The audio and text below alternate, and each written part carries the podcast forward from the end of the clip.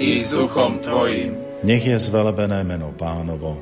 Od tohto času až na veky. Naša pomoc mene pánovom. Ktorý stvoril nebo i zem. Nech vás žehná všemohúci Boh, Otec i Syn i Duch Svetý. Amen.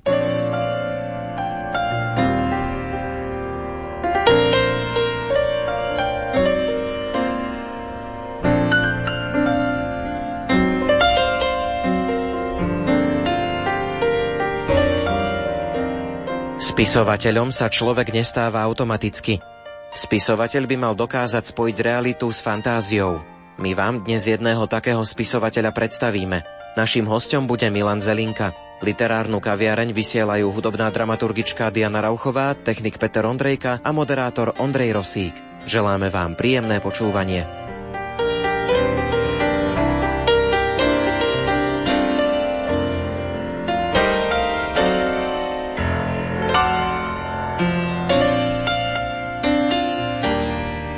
Milan Zelinka sa narodil v roku 1942 v Igrame. V roku 1964 sa usadil v Humennom, kde žije s manželkou až dodnes. Debutoval knihou Dých, ktorá vyšla v roku 1970. Spomeňme ešte prozaické diela Smedné srdce, Belasé ráno, Slamienky z Makova. Môžete ho tiež poznať ako autora diel Príbehy z Karpát, Teta Anula, Ten nevyspytateľný svet či Pristaž.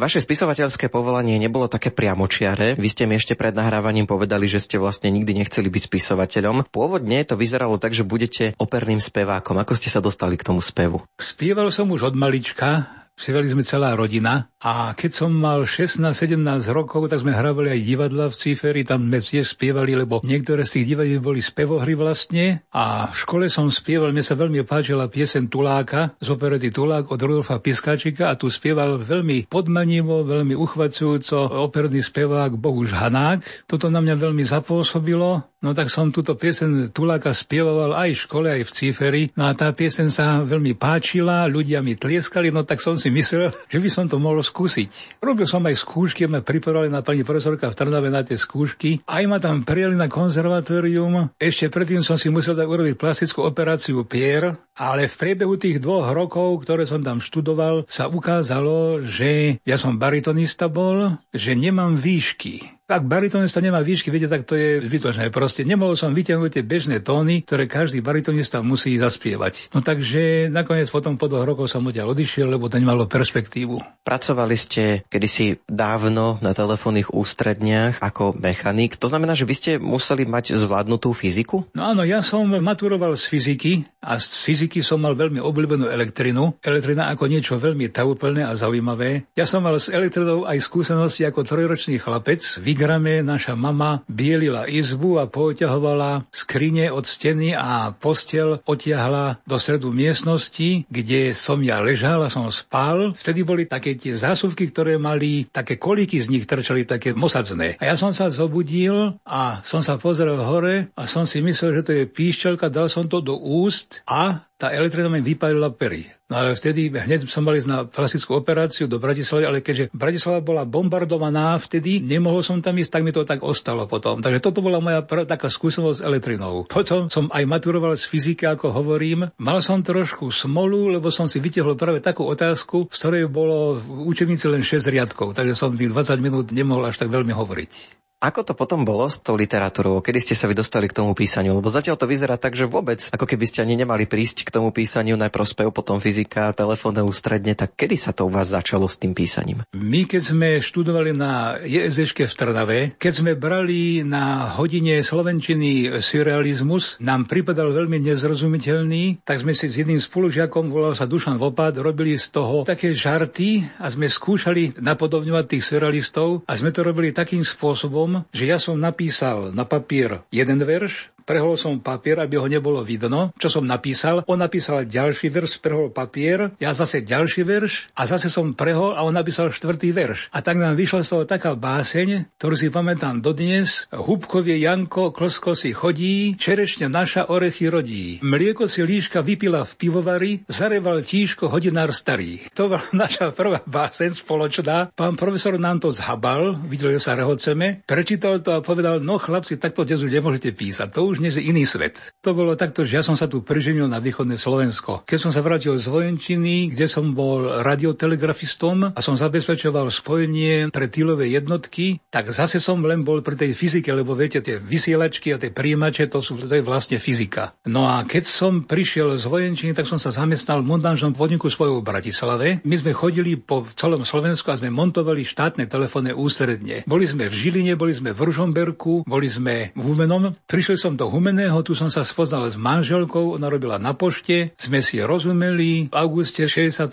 roku sme sa vzali, Takže som sa sem vlastne priženil. No a tento kraj mi pripadal veľmi krásny. Krásne hory na každom kroku potvočík, čisté potvočiky. Ľudia boli noví, neznámi, zaujímaví. Keďže som ale nepoznal vtedy ešte týchto ľudí nejak bližšie, tak ja som vlastne začal písať rozprávky. To boli vlastne rozprávky pre dospelých, ako som teda neskôr zistil, keď som si prečítal. To nebolo pre deti také niečo hravé. Dosť také zaťažovanie, také vážne témy. Hej, napríklad hľadal som osamelého človeka, čo viem, smrť veľryby, rozprávka pred spaním, Skončilo to tým, že som napísal povesť o strašnom zvojníkovi Folšinskom a nešťastnom katovi Holčuškovi, ktorú som poslal do slovenských pohľadov a v roku 1968 tam získala cenu slovenských pohľadov. No, tak to bol taký prvý úspech. Ale tým sa už aj tie rozprávky končili. Ja som chcel vlastne vydať len túto jednu poviedku, ktorá mala 32 strán, ale redaktor zo smeny Peter Zác mi odchádzal, že to je málo na knihu, aby som mu poslal všetko, čo som napísal. No medzi tým som publikoval v mladej tvorbe nejaké poviedky, tak som mu tam poslal všetko, čo som napísal napísal a tak vlastne vznikla prvá kniha, ktorá je takým experimentom. Bol som veľmi ovplyvnený tou ľudovou slovesnosťou. Ja som vlastne chcel stvoriť moderné povesti a balady,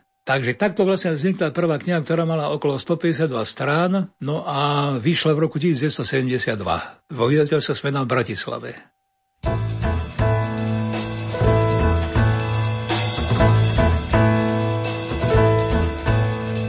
Milan Zelinka v roku 2007 vydal románovú novelu Teta Anula.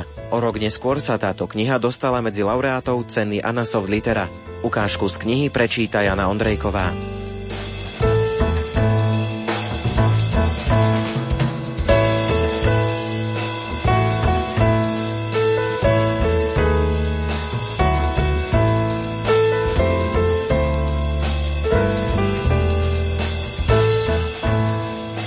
1926 roku sa babke Sitke splnil celoživotný sen. Koncom mája jej prvorodený syn Matúš úspešne zložil záverečné skúšky v kňažskom seminári a v auguste mal v rodnej obci primície. Predtým však došlo k istej medzihre.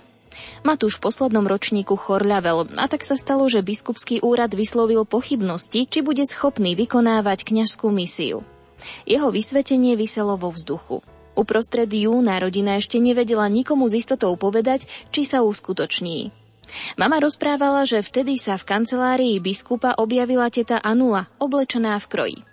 Vaša excelencia, povedala údajne, ako to bude s našim bratom? A snad máš čúlek chodziť v reverende po rolách za brehmi a plašiť vrany? Pre našu mamu to bude strašné, však celý život snívajú len o tém, že budú mať syna kňaza. Však Matúš sa vyzdraví, však mu pán Boh pomôže. Jako by to bolo, keby mu nepomohol? A ani my ho nenecháme v štychu. Vtedy vraj biskup videl, že Anula nie je len taká obyčajná žena a riekol, položiac jej ruku na plece. Choď v pokoji, dcéra moja. Syn tvojej matky bude vysvetený. Tak sa stalo, že sa babka Sitka čoskoro dočkala toho veľkého dňa. V kostole nabitom do posledného miestečka sedeli s detkom Ladislavom v prvej lavici, vedľa nich dve céry a dvaja synovia. Anula, Veronka, Štefan a Daniel. Piaté miesto ostalo neobsadené. Na mieste céry Marišky, ktorá náhle zomrela pred necelými dvoma rokmi na rýchly zápal plúc, ležala kytica bielých ruží a zlomená svieca. Na slávnosť sa zišlo obrovské množstvo ľudí zo širokého okolia. Tlačili sa nielen pred kostolom, ale aj v bočnej uličke i na cintoríne. Všetci boli slávnostne naladení, vážni. Po šepky napomínali šarvancov, ktorí chceli vidieť čo najviac. Liezli na podstavec pomníka postaveného vojakom padlým v prvej svetovej vojne a hašterili sa o miesto. Z veže sa ozvali majestátne hlasy troch zvonov a slávnostná omša celebrovaná Matúšom sa začala. Veriaci boli mimoriadne vzrušení, plní zbožnosti a bázne. Cítili, že takú udalosť v tomto kostole tak skoro nezažijú. Keď sa omša skončila, jeho excelencia, diecézny pán biskup, sa pri slávnostnom príhovore obrátil k novokňazovi, vznešeným gestom ukázal na jeho rodičov a riekol. Najvyššou Božou milosťou obdarovaný syn Matúš. Hľa, otec tvoj. Hľa, matka tvoja. V kostole nezostalo suché jediné oko. No najväčší zo všetkých plakal brat Daniel, ako by si uvedomoval, ako veľmi sa vzdialil od svojho pôvodného predsavzatia, ísť aspoň trochu v šľapajach staršieho brata. Skôr ako rodina zasadla do čela stola pripraveného v škole k slávnostnému obedu, zašli na cintorín k hrobu céry Marišky. Pomodlili sa pri ňom a položili na ni kyticu bielých ruží a zlomenú sviecu. Novokňaz Matúš bol do poslednej chvíle neobyčajne pokojný a v jednom kuse sa usmieval. Vy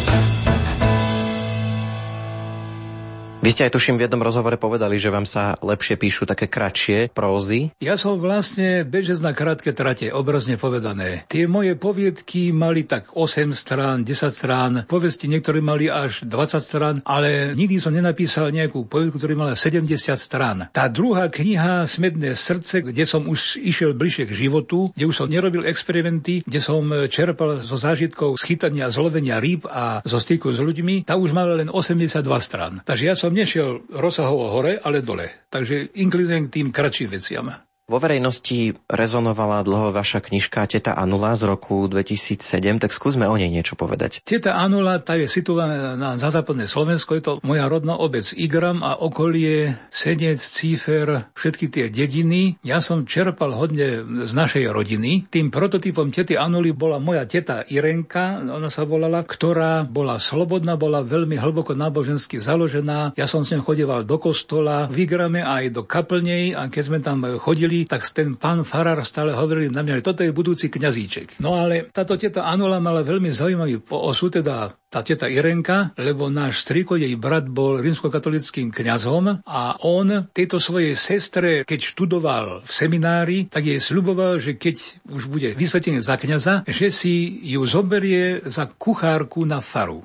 Ale nakoniec sa to zvrtlo tak, že on si zobral úplne cudziu už inú ženu a ona ostala sama. Bola sklamaná z toho. No. Tak toto bol taký základ. No a potom tam igrame, ona mala takú priateľku, to bolo také židovské dievča. Editka sa volala, skoro sa priatelili. Toto dievča bola veľmi dobrá tanečnica, ale keďže mala určitý handicap so zrakom, trošku jej oči utekali tak do boku, tak ona sa nevydala, tiež ostala taká osamotená a ona naučila tieto Anolu tancovať, takže bola veľmi vychýrenou tanečnicou v celom okolí Igransko. No ale ona ostávala v úzaji táto Editka, hej, čiže nikto o nej nevedel, že ona bola taká výborná tanečnica. No a tam je aj potom ten holokaust, ako ich brali tých židov z Igramu, ako ich odvážali No a jediná teta Anula z celej dediny sa odvážila prísť pred Šenk, keď ich brali, vykričať im tam tým gardistom, ktorí boli vlastne tanečníci z tých zábav, ona s ním na zábavách tancovala. Ona sa nebala, je to bolo jedno, čo s ňou urobia. Vykričať, že akí sú to kresťania, keď takúto vec robia. Často sa pri vašej tvorbe inšpirujete vecami, ktoré sa skutočne stali tou realitou, ktorú ste možno aj vy zašili nejakými tými vašimi príhodami, skúsenosťami, alebo je to viac o tej fantázii?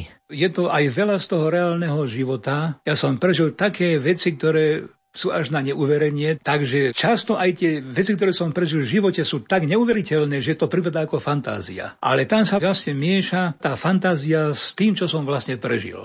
Do takého organického celku. Čiže asi sa ľudia nehlásia, že pán Zelinka, ja som sa spoznal vo vašom príbehu. Toto ste o mne napísali a prepísali ste to tak, jak to bolo. Už aj boli takéto, ja som bol nešťastný, pretože keď som si zvolil akékoľvek priezvisko, všetko som našiel v živote dodatočne. Čiže už bol zúfalý, som už si vybral Bibliu a z Biblie som si zobral meno Zachariáš a Myslel som, že to nikde nenájdem a aj hľa, Zachariášovci žijú v Medzilaborciach.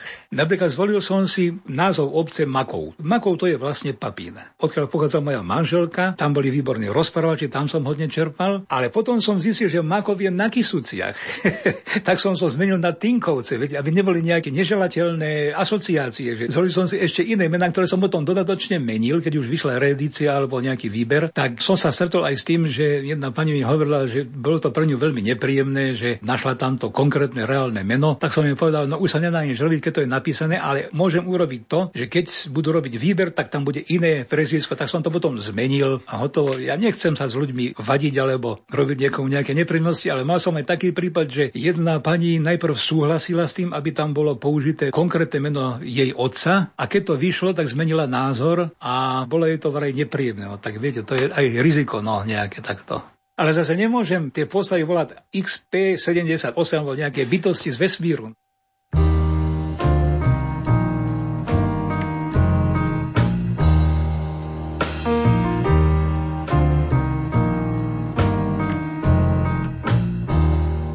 Opäť sa vrátime ku knihe Teta Anula. Ukážku prečíta Jana Ondrejková.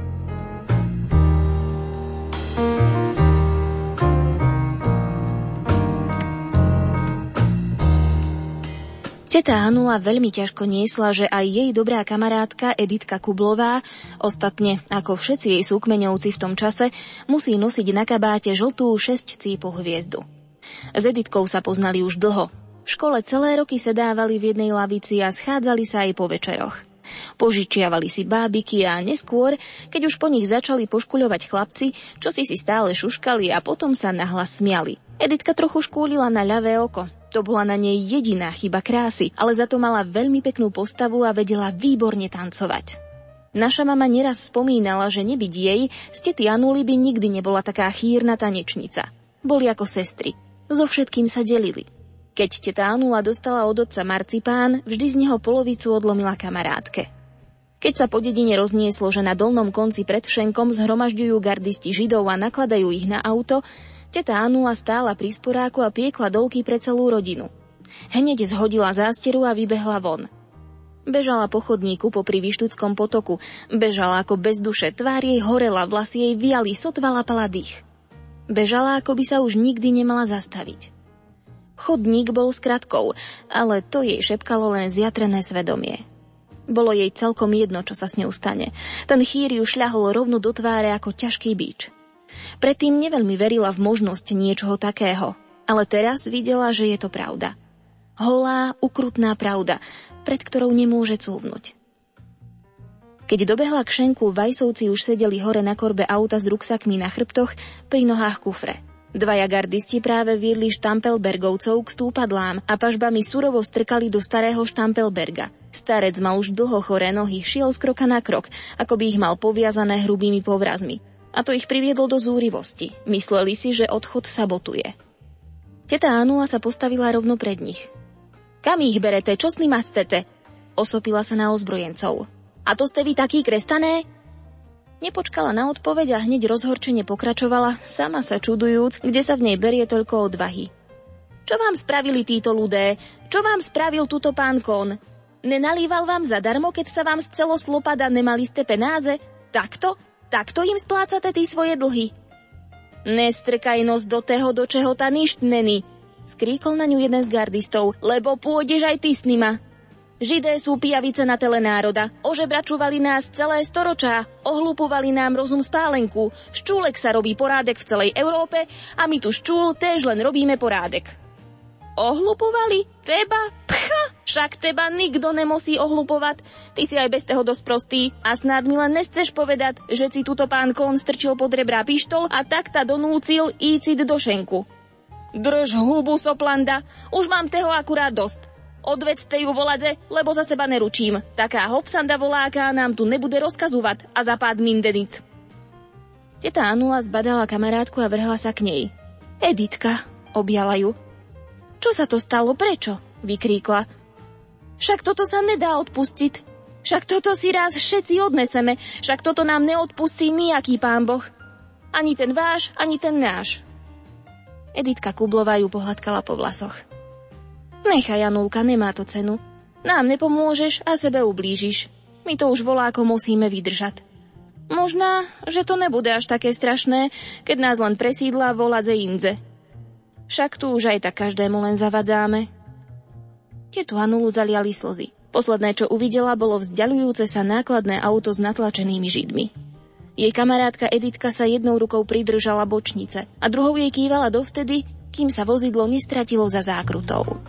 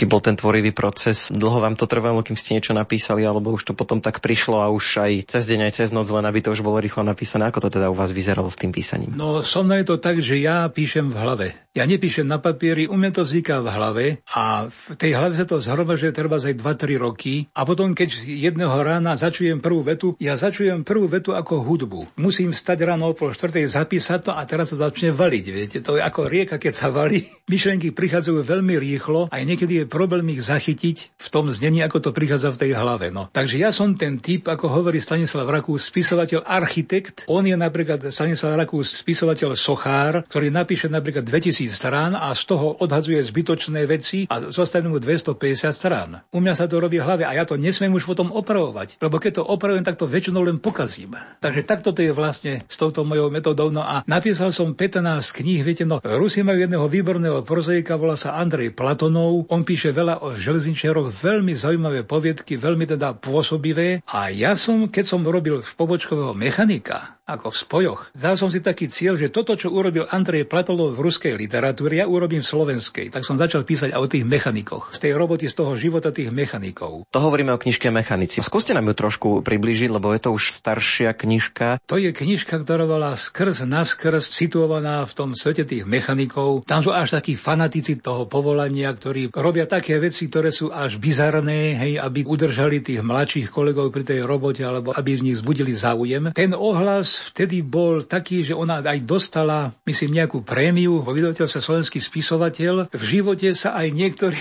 moji kolegovňa spoznávali v tých postavách v robote.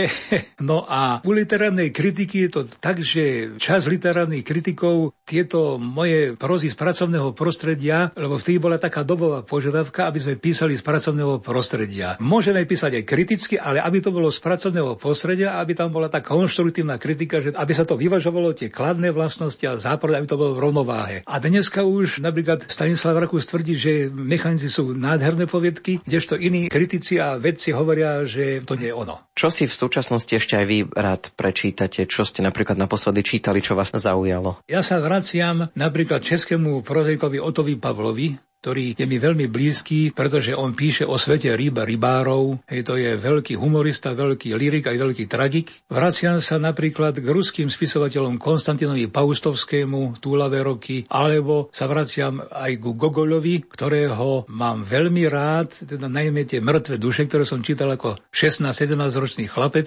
Vraciam sa napríklad rád k prózam Stanislava Rakúsa Žobráci alebo Mačacia krajina, to je zase pre deti. Vraciam sa rád básňam Michala Chudu, ktorý je papínsky rodák, ktoré sa mi od začiatku páčili. Veľmi rád si a periodicky sa vraciam k prózam Jana Pataráka, ktorý je tiež papínčan, má veľmi zaujímavé prózy. Ja rád čítam napríklad aj literárnu vedu alebo literárnu históriu. Tohto roku sa mi dostala do rúk kniha Evy Fordinálovej Odkladania Vajanského. Tá ma veľmi zaujala, pretože si myslím, že tam ona tým svojim bádaním a tými výsledkami, ku ktorým dospela, vlastne vykonala akt historickej spravodlivosti minulosti, lebo Vajanský bol v tej svojej dobe, keď on žil a tvoril, nespravodlivo hodnotený niektorými kritikmi a vedcami, ktorí mu tým ublížili, takže potom málo ľudí ho aj číta, ako hovorí napríklad môj kolega Ivan Čičman z Osle. Čítal som napríklad aj knihu od Romana Michelka, to sa volá eseje o kríze, ktorá otvára ľuďom oči, lebo vysvetľuje, čo sa to vlastne u nás udialo od roku 89 po dnešok. Napríklad čítam si básne Jana Zambora, čítam si Milana Rufusa, vrac vraciam sa aj Ivaškievičovým prózam, napríklad Matka Joana od Anielov, veľmi zaujímavá próza. Alebo Ilf Petrov, Bulgakov, divadelný román a humenských autorov, niektorých tu. Čítam vlastne aj humenské noviny regionálne, aj tie centrálne noviny čítam. Všetko ma zaujíma, história ma veľmi zaujíma.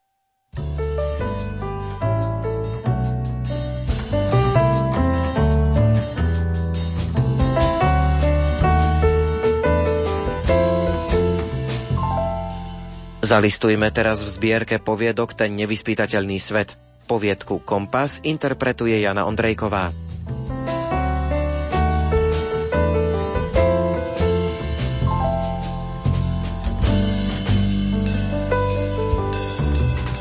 Učiteľ mal žiaka, ktorý bol vo všetkých predmetoch výborný, iba zo zemepisu pokrivkával.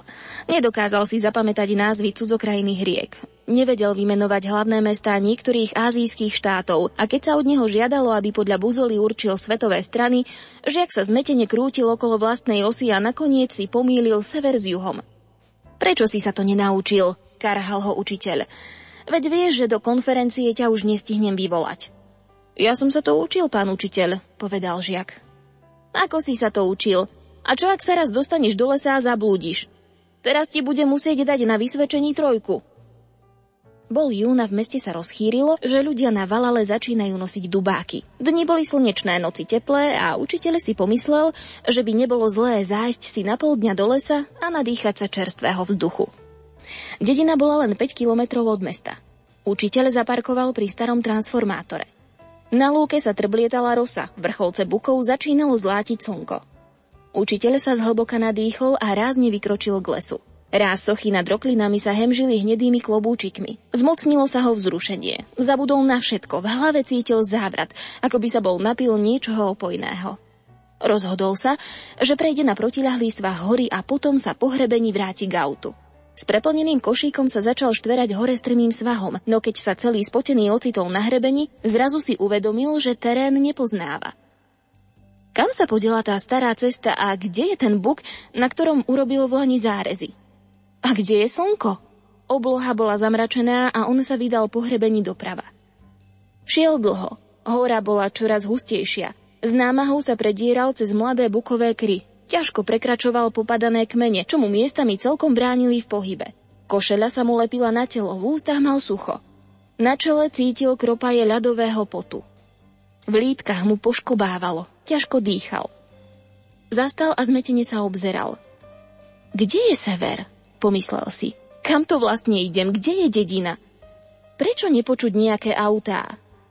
Po takej dlhej chôdzi by som predsa už dávno mal byť v doline pri potoku, ale tu nevidím ani mláčku. Čo sa to so mnou deje? Hádam som nezablúdil, už len to by mi chýbalo. Učiteľ si bezmocne sadol na starý peň a smutne sa zahľadil na košík s dubákmi. A čo ak sa odtiaľ to už nikdy nedostanem? Napadlo mu.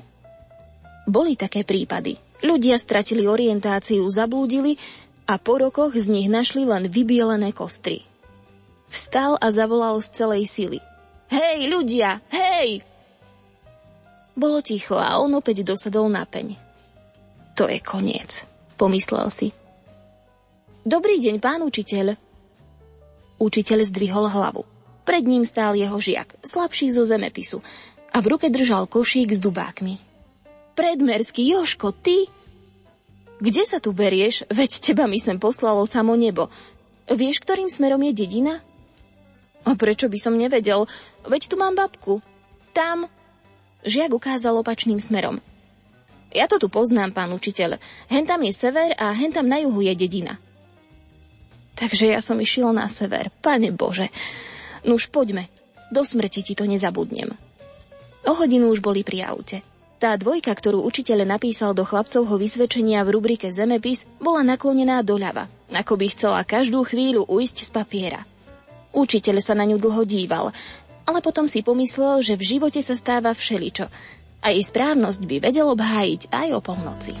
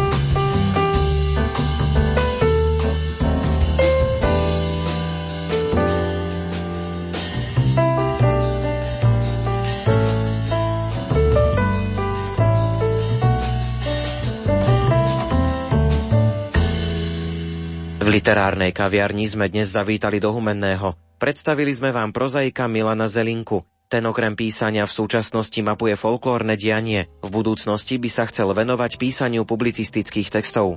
Literárna kaviareň na konci. Za pozornosť vám ďakujú Diana Rauchová, Peter Ondrejka a Ondrej Rosík. Do počutia.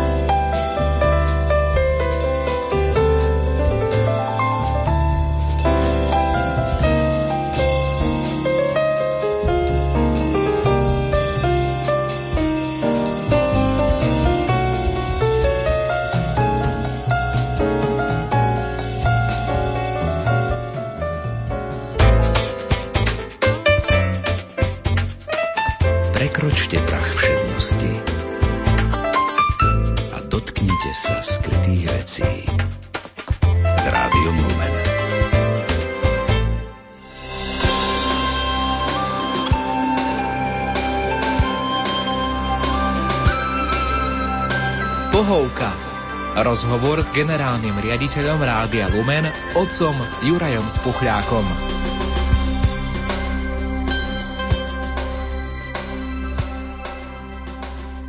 Pohodu pri počúvaní pohovky želá moderátor Andrej Baldovský. Teraz už prenechávam slovo otcovi Jurajovi Spuchľákovi, generálnemu riaditeľovi Rádia Lumen. Milí rozhlasoví poslucháči,